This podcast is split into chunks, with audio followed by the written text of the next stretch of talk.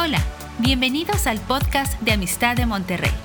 Disfruta de este mensaje y compártelo con tus familiares y amigos. Sabemos que lo que Dios te hablará será de bendición para ti y para otros.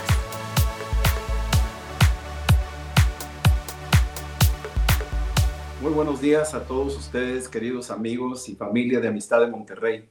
Queremos darle gracias a Dios por todo lo que Él está haciendo en estos tiempos nos llegó una helada tremenda y nos puso a todos otra vez más a confinarnos, pero en calientito.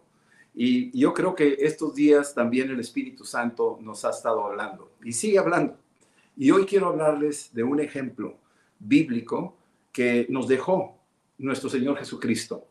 Y también, siendo Él el Hijo de Dios, permitió que un hombre normal, común y corriente, no nacido por el Espíritu Santo, no nacido como Jesús nació, sino una persona como tú y como yo, que él de antemano imitó a Cristo, aún antes de que viniera a este mundo, lo imitó y eso le agradó tanto a Dios. Y eso es lo que yo quiero compartirte en este día. Quiero llevarte a la primera epístola de Pedro, capítulo 2, versículo 21.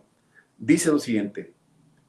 Pues para esto fueron llamados, porque también Cristo padeció por nosotros, dejándonos ejemplo para que sigan sus pisadas. Hoy quiero hablarle a cada uno de ustedes sobre esas pisadas de Cristo que las llevó a cabo un hombre llamado Abraham. Vamos a seguir estas siete pisadas de Abraham. Estas siete pisadas son siete cosas que encontramos en la Biblia Espero que sean de utilidad y práctica para tu vida en estos días. Es importante que tú lo tengas ahí presente. En Romanos capítulo 4, versículo 12, dice que Abraham, nuestro padre, era él, por decir así, el padre de las doce tribus de Israel. De ahí vino Isaac, de ahí vino Jacob, y de ahí vinieron las doce tribus. Dice, pero él no fue solamente padre de los de la, de la circuncisión, es decir, de los judíos, de las doce tribus, sino que también dice ahí en el capítulo 4 de Romanos, versículo 12, sino que también es de los que le siguen las pisadas de fe que tuvo nuestro padre Abraham antes de ser circuncidado. Antes de la ley, Abraham siguió siete cosas bien importantes. Y estas eh, siete formas para tu estilo de vida que necesitas tenerlas en este tiempo en especial. Estas son las pisadas de Abraham que fue dando y que le agradó tanto a Dios. Y esas pisadas lo llevaron a ser una bendición para todos nosotros. Es que yo quiero llevarte a la primera pisada, el primer paso. La primera fue la pisada de la fe. Dice aquí la escritura en Hebreos 11:8. Dice algo tremendo donde este hombre tiene una, una perspectiva, una forma de hacer las cosas que rompe con todo lo que nos ha enseñado el sistema de este mundo. Nos ha enseñado el mundo a, cuidarnos, a protegernos, a, a, una serie de cosas donde más que realmente ser prudentes, nos está llenando de miedos y de temores. Pero aquí dice en Hebreos 11:8 que por la fe Abraham, siendo llamado, obedeció para salir al lugar que había de recibir como herencia y salió sin saber a dónde iba. Yo quiero decirte que la forma en que tú y yo vinimos al mundo, de alguna forma, también llegamos de una forma abrámica. Llegamos guiados por el Señor. Por eso tú existes. Tú existes porque Dios te permitió existir y por eso estás aquí. Desde la misma concepción, la elección que Dios hizo que fuéramos yo en este caso hombre o, una mujer, etcétera, una persona que el XY o el XX, eso lo decide Dios.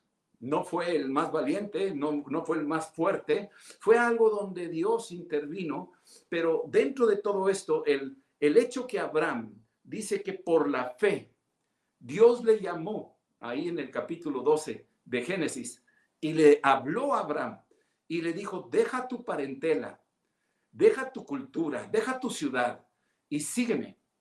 Y te mostraré una, una, tierra que quiero darte por herencia.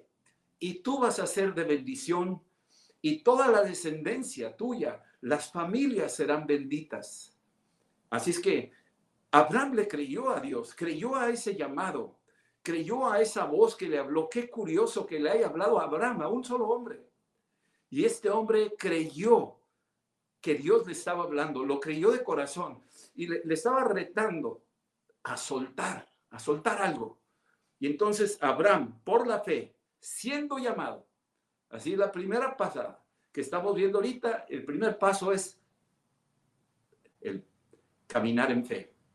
En esta vida, las cosas que demandan, las circunstancias, va a demandar de ti y de mí fe. Va a demandar de ti y de mí creerle a Dios, creerle a su palabra. Aquí es donde Dios habla. Dios habla a través de la palabra. Dios habla a través de su Espíritu Santo. Y Dios está hablando. Y en la medida que tú tienes comunión con el Espíritu Santo y tú tienes comunión con la palabra de Dios, entonces tu fe va a ir incrementándose. Romanos nos dice que la fe es por el oír y el oír la palabra de Dios. O sea, tú ya tienes un depósito de fe dado por Dios que tú lo puedes ir incrementando en la medida que tú se sumerges en la Biblia y te sumerges en esa comunión con el Espíritu Santo. En esa medida tu fe va a ir creciendo y tú puedes dar pasos de fe como los dio nuestro padre Abraham. ¿Sí? Número dos. La segunda es pisadas de obediencia volviendo al tema que leíamos ahí en Hebreos, en el capítulo 11, versículo 8, dice que por la fe, siendo llamado, obedeció. Entonces, la segunda pisada es obediencia. Es obedecer lo que Dios nos dice en la palabra. Ahorita estamos siendo probados, nuestra fe está siendo probada, nuestra obediencia está siendo probada. Si obedecemos o no obedecemos a Dios. A veces nos metemos en esta situación donde empezamos a bajar la guardia empezamos a decir, pues no tengo por qué obedecer tanto, no tengo por qué seguirle al pie de la letra lo que Dios me está diciendo. Y yo puedo hacer mis concesiones o mis cosas acá, en lo escondido, por debajo del agua. Al cabo nadie me está viendo. Y entonces rompemos esa, esa pisada, la desviamos. Y aquí Abraham dice que obedeció. La escritura me dice que él obedeció. Obedeció.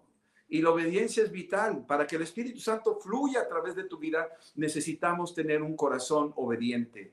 Y a veces la obediencia nos va a costar. Acá, muchas veces nuestros pensamientos nos dicen, este, es que no funciona así, es que el mundo lo hace así y, yo, y tú también no tienes que ser así. Pero la obediencia rompe los esquemas, ¿sí? Y estamos entrando en unos tiempos donde más y más se nos va a demandar mayor obediencia a las cosas de Dios. El mundo nos va a sitiar. Yo pasé por tiempos donde mi obediencia tuvo que ser probada en muchas maneras. Eh, caerle bien a mis padres, caerle bien al sistema del mundo, caerle bien a la, a la religión popular, etcétera. Tenía que soltar aquellas cosas y, y, dejar de obedecer a Dios para quedar bien con los demás, como dicen ahora, ser políticamente correcto. Pero pero cuando viene Cristo a la vida tuya, cuando viene el Espíritu Santo y te llena, hay una forma donde nace un denuedo que tú brincas todos los obstáculos porque tú quieres obedecer a Dios.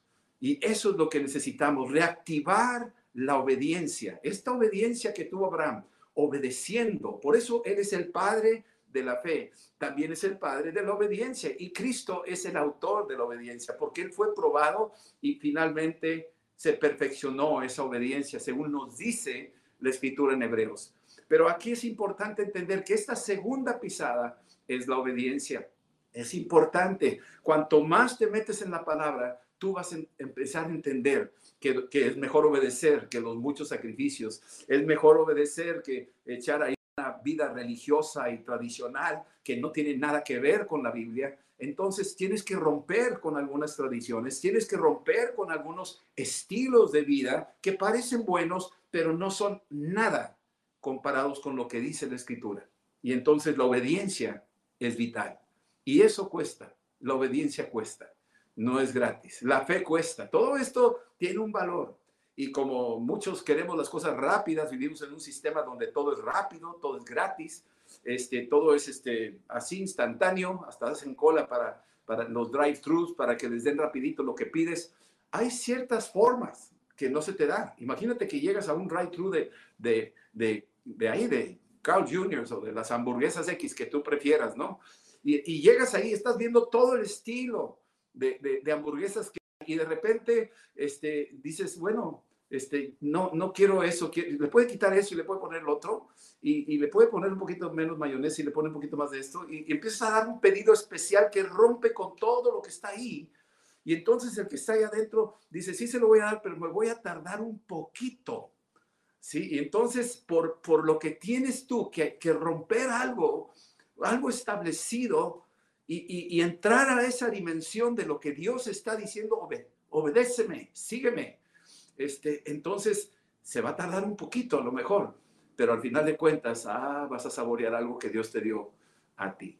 Y aquí está la escritura igual, la obediencia es de suma importancia. La tercera cosa, la tercera pisada, es que Abraham desarrolló estas cosas que nos han, nos han sido enseñadas, las hemos oído, que somos un pueblo de reyes y sacerdotes. Y, sí, somos reyes y sacerdotes, y lo oímos así muy bonito y, y lo tomamos por hecho, somos reyes y sacerdotes, pero ni sabemos lo que estamos diciendo. En este tercer punto, esta tercera pisada de Abraham, es que él hizo funciones sacerdotales muy importantes, funciones sacerdotales que tú y yo estamos haciendo. Acabamos de alabar a Dios, eh, hoy en la mañana estaba buscando al Señor en su palabra, en la oración. Hoy tuvimos reunión de oración. Estuvimos buscando a Dios. Esa es una función sacerdotal. Tal vez ustedes no la logren percibir. Algunos de ustedes piensen, no, pues eso no tiene nada que ver con, con una función sacerdotal. Definitivamente que sí. Dios nos hizo un reino de sacerdotes. Ahora déjame explicarte esta función sacerdotal que Abraham tenía y lo vas a entender. Génesis 12, 7, te vas a dar cuenta cómo sistemáticamente aquí Abraham levantaba altares, sistemáticamente. O sea, era su estilo de vida a donde él iba levantar altares. Y te voy a mencionar algunos rápidamente. Tú los puedes leer después ahí en tu casa, pero léelos para que entiendas lo que él hacía. Él levantaba altares y el que levantaba altares tenía una función sacerdotal. Era un altar de sacrificio y era un altar de comunicación con Dios. Era algo que ponía delante del, del altar lo mejor de, lo que él tenía en su, en su rebaño, lo ponía delante, lo sacrificaba y empezaba a buscar a Dios, honrando a Dios, dándole gracias a Dios. Y esto es lo que estamos viendo ahorita aquí. En Génesis 12, 7 dice que se le apareció el Señor a Abraham y le dijo, a tu descendencia te voy a dar esta tierra. Y entonces Abraham edificó un altar al Señor. Le dio, le dio la promesa y Abraham lo primero que hizo fue levantar un altar al Señor, ahí, donde se reveló, ahí. Imagínate que, que tú estás este, en, en, tu habitación, en tu casa, en tu cuarto, ahí, y de repente tienes un deseo de orar, que cae el espíritu de oración sobre ti, te postras ahí, ahí estás levantando un altar. Si tú quieres que tu casa sea en sí todo un altar, padre de familia, con tus niños, juntarlos en la noche antes de acostarse y leer las escrituras y enseñarles desde temprana edad la palabra y adorar a Dios juntos, estás levantando un altar. Tu corazón es ese altar. Tú sacas aquellas cosas que no son y tú pones en tu corazón lo mejor para que tu corazón de ahí mana la vida. Pones en ese altar de tu corazón una alabanza, una adoración. Estás levantando un altar. Génesis 13, 4, otra vez Abraham dice, y al lugar del altar que había hecho ahí antes, invocó al Señor. Otra vez, él, él acudía al altar que tenía ahí puesto. Génesis 13, 18, Abraham pues, removiendo su tienda, vino y moró en el Sinar de Mamre, que está en Hebrón, y edificó ahí altar al Señor. Otra vez, otro altar. O sea, Abraham está construyendo altares donde quiera que se estaciona. Si tú cambias de una casa, levanta un altar en esa casa nueva. Si tú cambias de ciudad por razones de trabajo, levanta un altar ahí donde, donde te acabas de instalar en esa nueva ciudad. Si Dios te traslada a otra nación para estudiar una beca, ahí donde estás, en ese dormitorio, levanta un altar en tu dormitorio. Tienes que levantar un altar.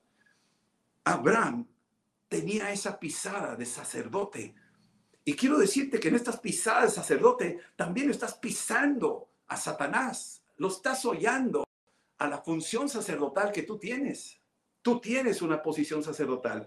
Génesis 22, 9 dice que cuando llegaron al lugar que Dios le había dicho, edificó ahí Abraham un altar.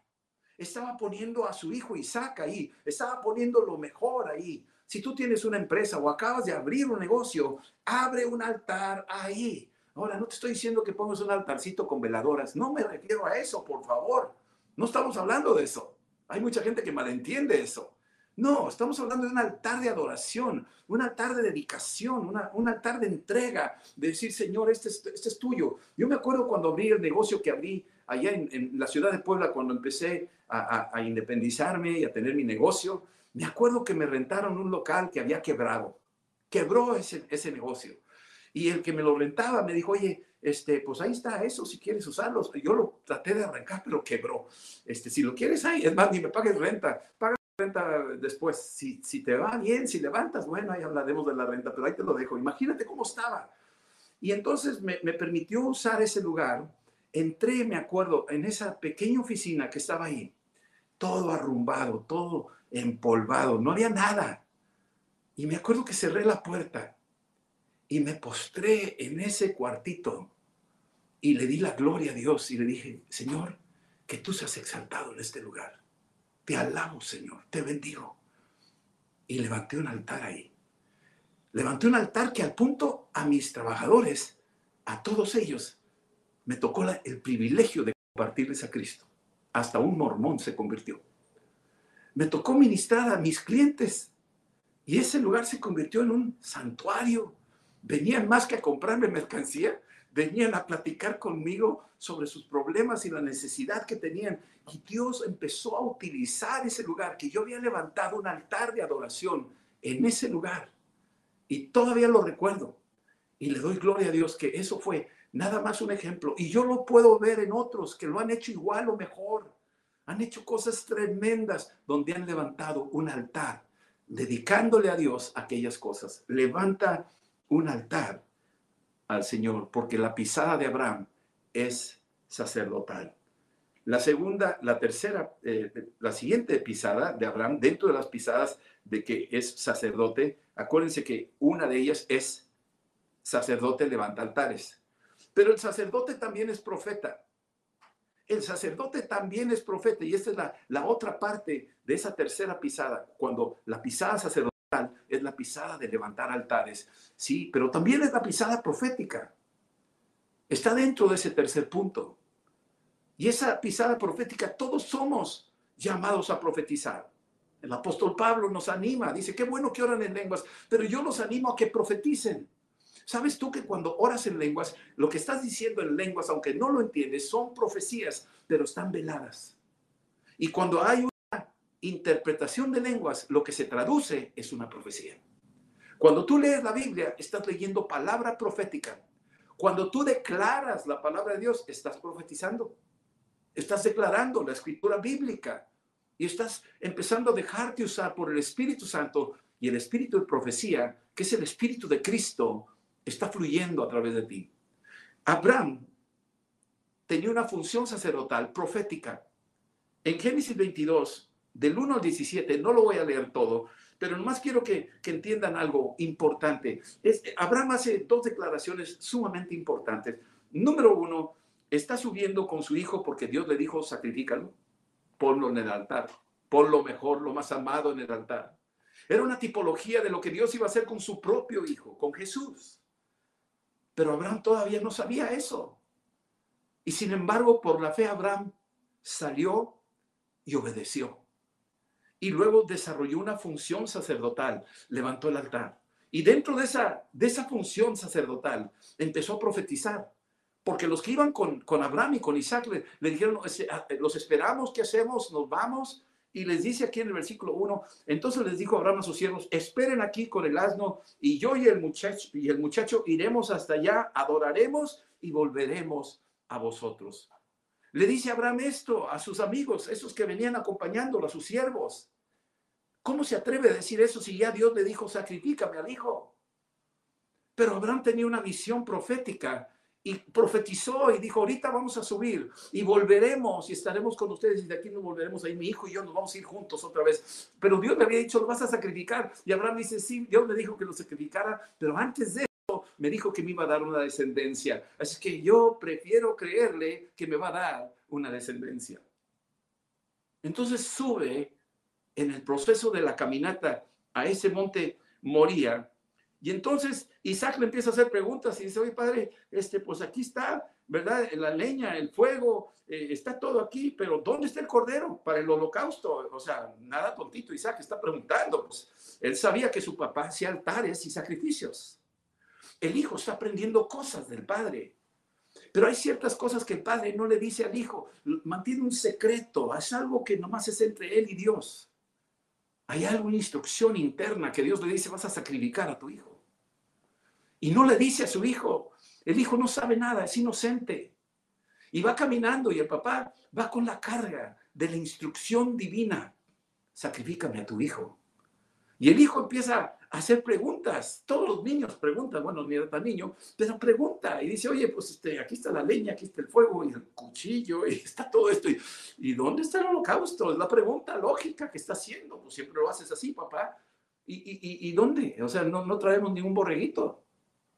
Y entonces le dice aquí a Abraham otra palabra profética y le dice, Dios se proveerá de cordero para el holocausto, hijo mío le empieza a decir una palabra, le está diciendo, allá arriba nos espera un cordero, tranquilo, hijo, no te preocupes, Dios va a proveer sacrificio, Dios va a proveer cordero para el holocausto, lo va a proveer. Está hablando proféticamente, esa es una función sacerdotal.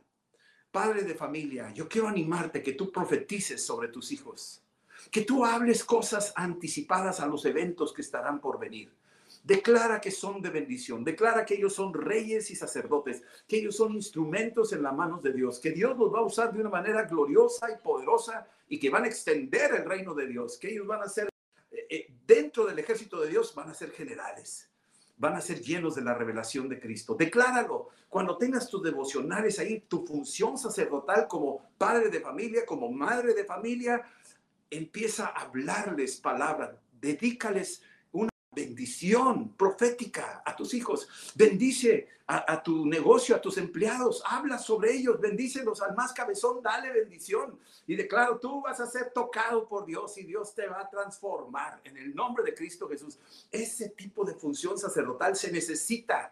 Si tú eres estudiante y estás en un salón lleno de ateos y lleno de, bueno, de todo tipo que puede ser, tú levántate ahí, profetiza sobre ellos y si no en tus devocionales, profetiza sobre ellos que Dios los va a tocar y Dios los va a tocar y que van a servirle al Señor y le van a servir al Señor. Esa es una pisada importantísima de la caminata de Abraham como sacerdote.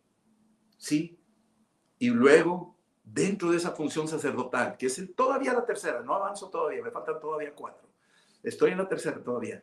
Esa pisada sacerdotal es, además de levantar altares, además de ser profeta, también eres intercesor.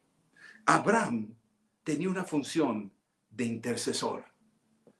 Dentro de su función sacerdotal, el sacerdote se presentaba a Dios y intercedía por Israel.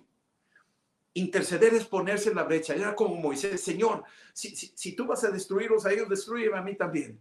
O sea, se ponía en la brecha. Abraham en medio de, del pueblo que era cabezón, era difícil, era complicado, y aún así se ponía en la brecha. A veces queremos tirar el arpa con el esposo, la esposa, los hijos, los padres, queremos echar ya, hasta con el pastor, ya quieres tirar el arpa, pues espérame, espérame, intercede por ellos, intercede por mí.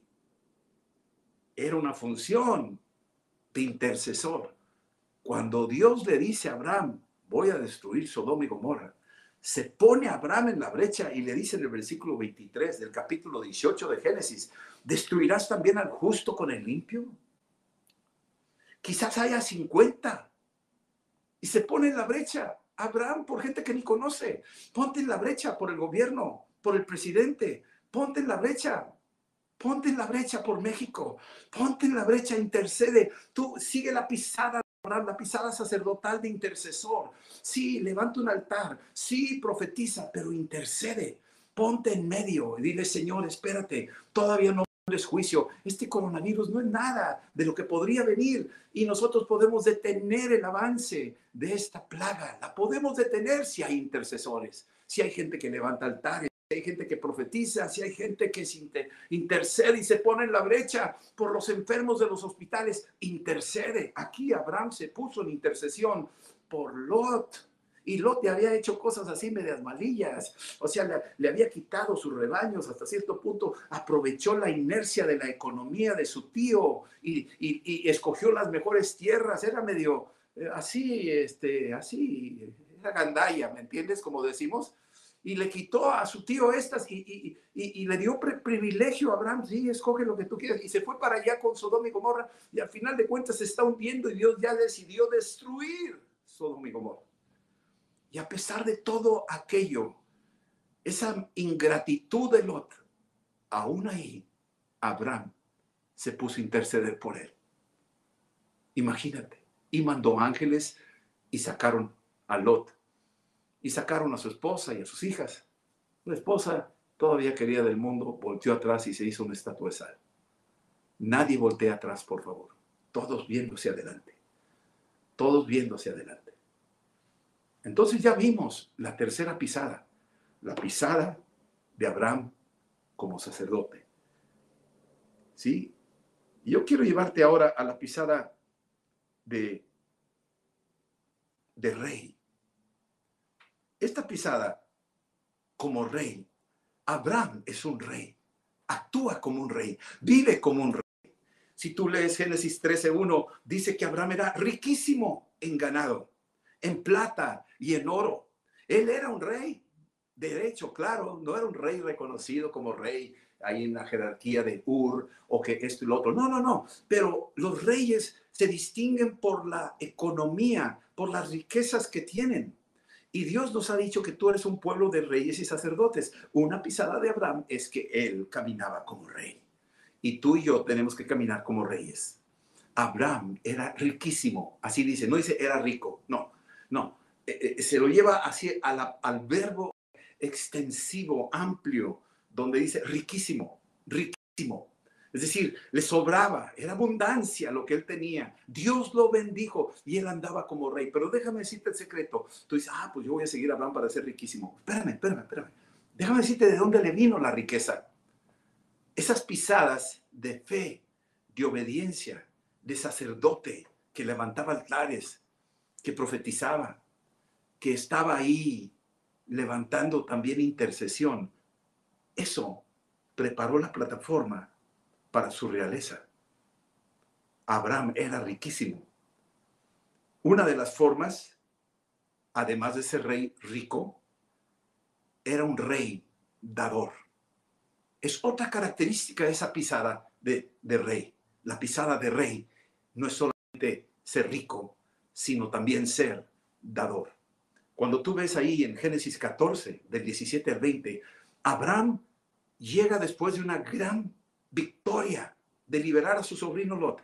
Viene y entrega eh, eh, eh, el diezmo, se lo da a, a, un hombre llamado Melquisedec y se lo entrega ahí. Y cuando le da el diezmo, es el primero que se lo da. Nadie se lo pidió.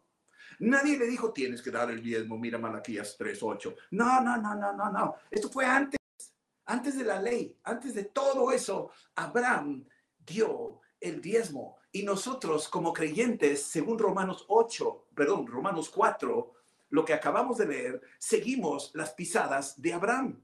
Y si seguimos las pisadas de Abraham, no puedes decir, no, pues esta pisada no la piso. No, yo voy a pisar otras pisadas. Sí, y quieres toda la bendición, ¿verdad? quieres salir adelante, quieres prosperar y quieres ayudar a los pobres. Cuando tenga millones, entonces voy a ayudar. Esa mentalidad es un engaño. Aquí es donde tú pones quieto al diablo, porque el diablo lo que quiere es envolverte en la prosperidad. Y con esa aparente prosperidad te quiere hundir, porque las riquezas van a traer dolores. Eso lo dice ahí en 1 Timoteo 6.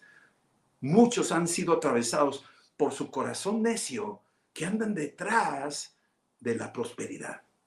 No es así. Tú tienes que andar detrás de buscar oportunidades. ¿Dónde puedo dar? ¿Dónde puedo agradarle a Dios? ¿Sabes lo que pasó con Cornelio? Dice el ángel, tus oraciones y tus limosnas han subido al cielo para memoria.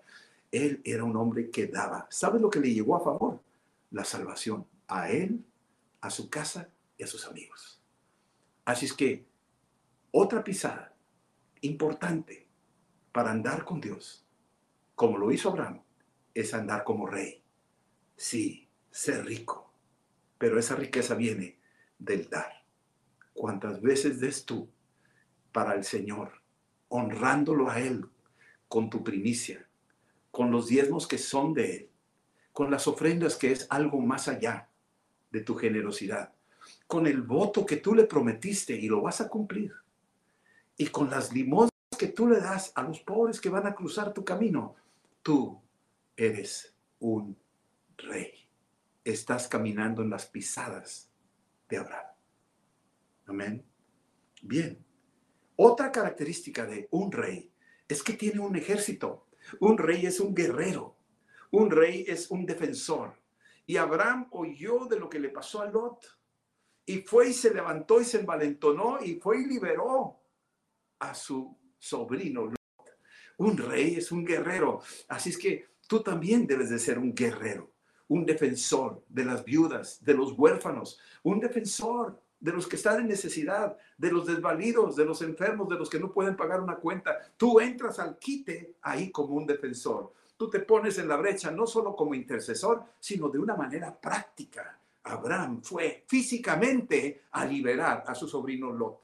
Génesis 14, del 14 al 16, dice que oyó Abraham que su pariente estaba prisionero.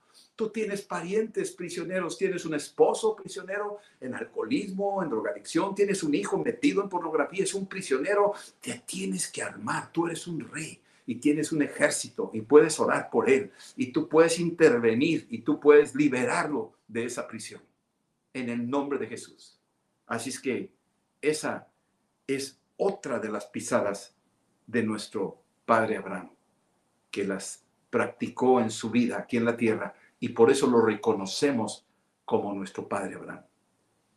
Otra pisada es la pisada de un buen padre. Él era un buen padre.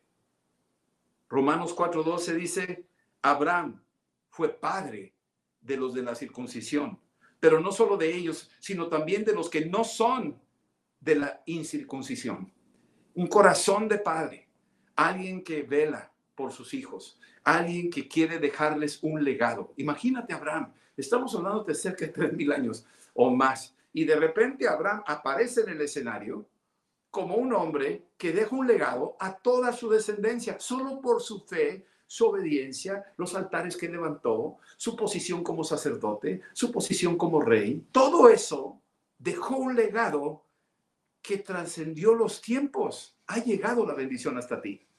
Tú tienes esta gracia. Está a tu favor. Recíbela y tú puedes ser un buen padre. Un padre para tus propios hijos. Que soy soltero, no tengo hijos. Tú puedes ser aún así un buen padre. Yo me acuerdo del hermano Carol Thompson cuando estábamos en el, en el proceso de decidir si abríamos o no Amistad de Monterrey. Estábamos allá en Puebla y él era uno de los oradores invitados. Yo lo honro mucho, ya él está con el Señor, pero en ese tiempo él fue maestro de Cristo para las Naciones y nos conocimos en Japón, lo invitamos varias veces como orador invitado. un tremendo eh, escolástico, o sea, lleno de conocimientos de la palabra, lleno de la unción del Espíritu, un hombre apasionado. Y yo entré en esa habitación en uno de los recesos y él estaba él solo ahí sentado en ese lugar. Y yo entré y cuando entré lo vi y me dijo, Rodolfo, ven para acá. Y me acerqué y yo estaba dentro de mí con mi dilema, con mis preguntas, ¿abrimos, no abrimos, qué hacemos? Este, estamos en esto y yo tenía temor de Dios, de, no atrabancarme, de no hacer algo en la carne, sino que fuera del Señor. Y me llamó Carol y me dijo, ven para acá, Rodolfo. Le dije, sí. Y me dijo, padres, la gente necesita padres, Rodolfo. Y tú eres llamado a ser padre. Levanta padres. La gente necesita padres. Eso me lo dijo así. Me pegó una palabra profética. Él era un sacerdote espiritual que estaba profetizando. Había levantado un altar de oración. Yo no sé en qué momento, pero del altar cayó fuego y lo que él dijo me estaba dando a, a lo más profundo de mi ser. Padres, la gente necesita padres. Jesús cuando vio las multitudes dice que tuvo compasión de ellos porque los vio como un como ovejas que no tienen no tienen pastor.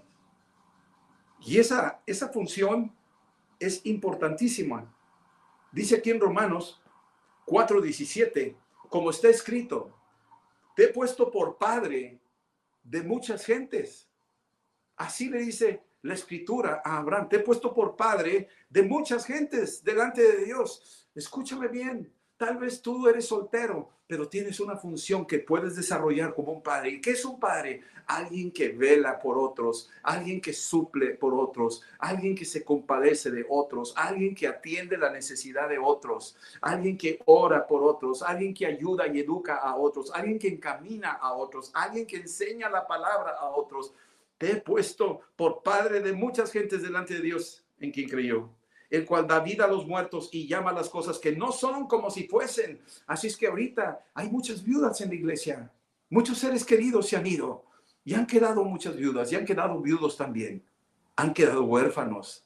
Ahorita hacen falta padres, padres espirituales, figuras que representan a Cristo aquí en la, tierra. Y, lo digo con humildad y con temor. No es algo que, que, que porque eres muy, muy, muy, muy no estamos hablando de eso, estamos hablando de que asumes una responsabilidad paternal de ayudar a otros que están en necesidad.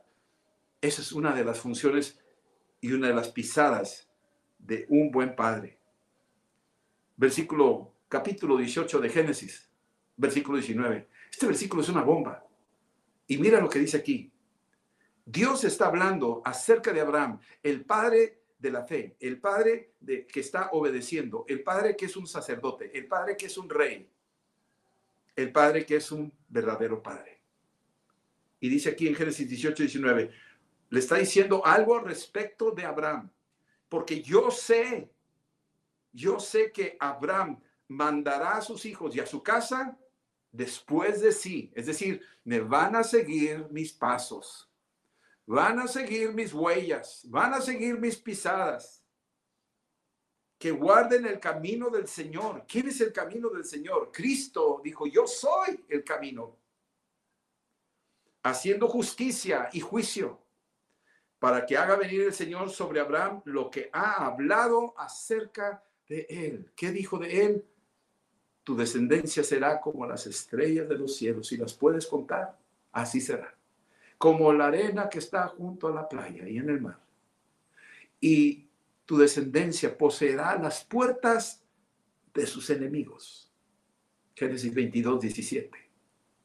Está hablando de una descendencia guerrera que vendría de Abraham, guerrera espiritual, una gente que estaría metida con Cristo en todo y que representarían. Jesús dijo en Juan 14, versículos del 6 al 10, dice, el que me ha visto a mí, ha visto al Padre. Mi Padre y yo uno somos. Esa, esa declaración nos deja ver el corazón compasivo, cómo Cristo se condolió de la viuda de Naín, de la viuda que dio las dos moneditas, cómo Cristo se, se, se conmovía con los niños que estaban ahí. Un corazón de Padre.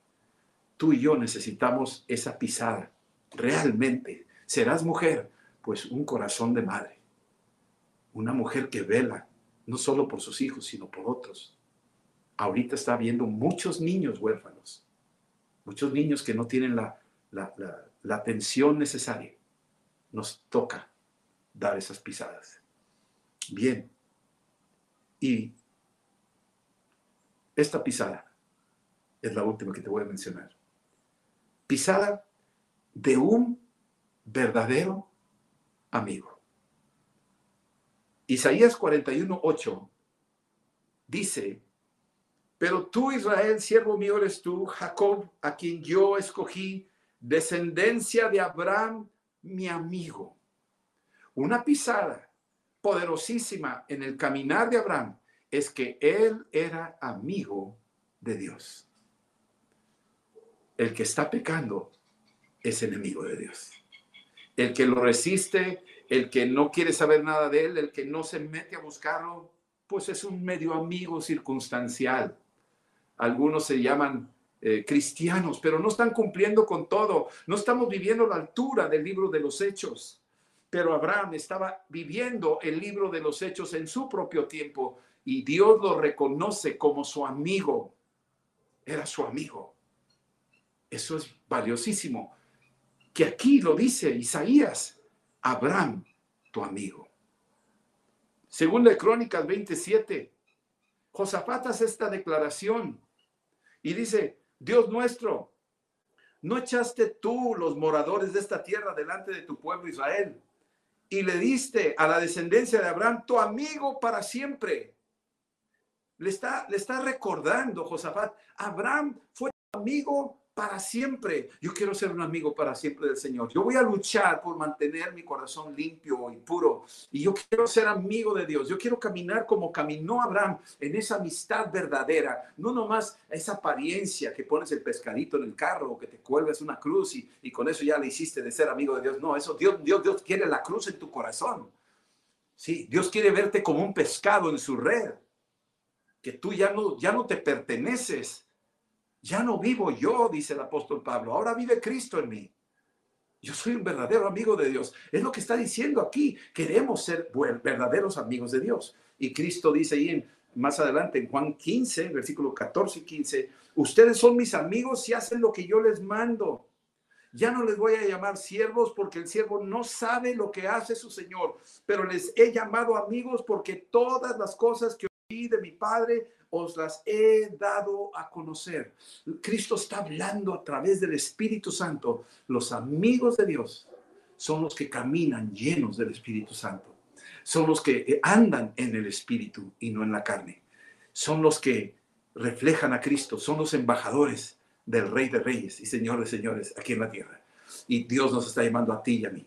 Así que recorremos estas pisadas de Abraham. Estas siete pisadas te corresponden a ti y a mí.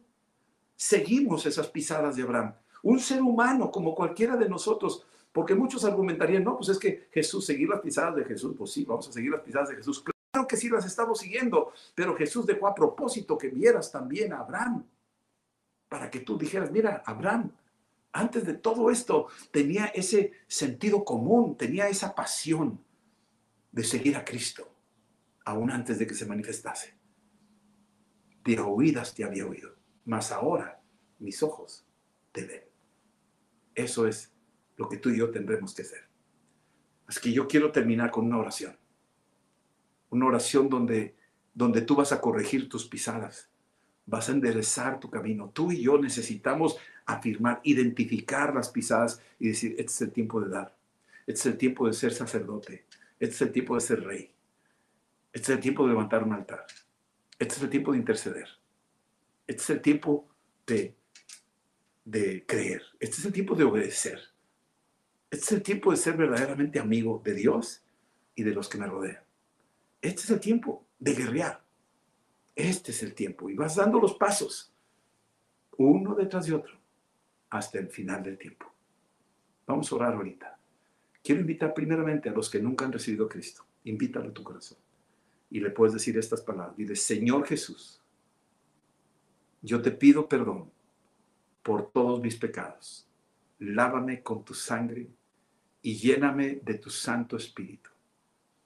Te doy gracias por guiar mis pasos en el nombre de Jesús. Encomiendo delante de ti mi camino y sé que tú me ayudarás a seguir tus huellas. En el nombre de Jesús. Amén. Amén. El Señor bendiga a cada uno de ustedes. El Señor confirme esta palabra en sus vidas. Que el Dios Todopoderoso les ayude a andar en estas sendas de justicia, en este caminar con Él todos los días de tu vida. En el nombre de Jesús. estas pisadas te van a llevar a la eternidad. Te van a llevar a la eternidad con Cristo. Estas son las huellas. Sigamos las huellas de Cristo. Sigamos las huellas que el, el amigo de Cristo, Abraham, también dejó para que tú pudieras imitarlas. En el nombre de Jesús. Amén. Nos veremos después. Muchas gracias. Esperamos que este mensaje te ayude en tu vida diaria. No olvides suscribirte y seguirnos en nuestras redes sociales. Somos familia amistad.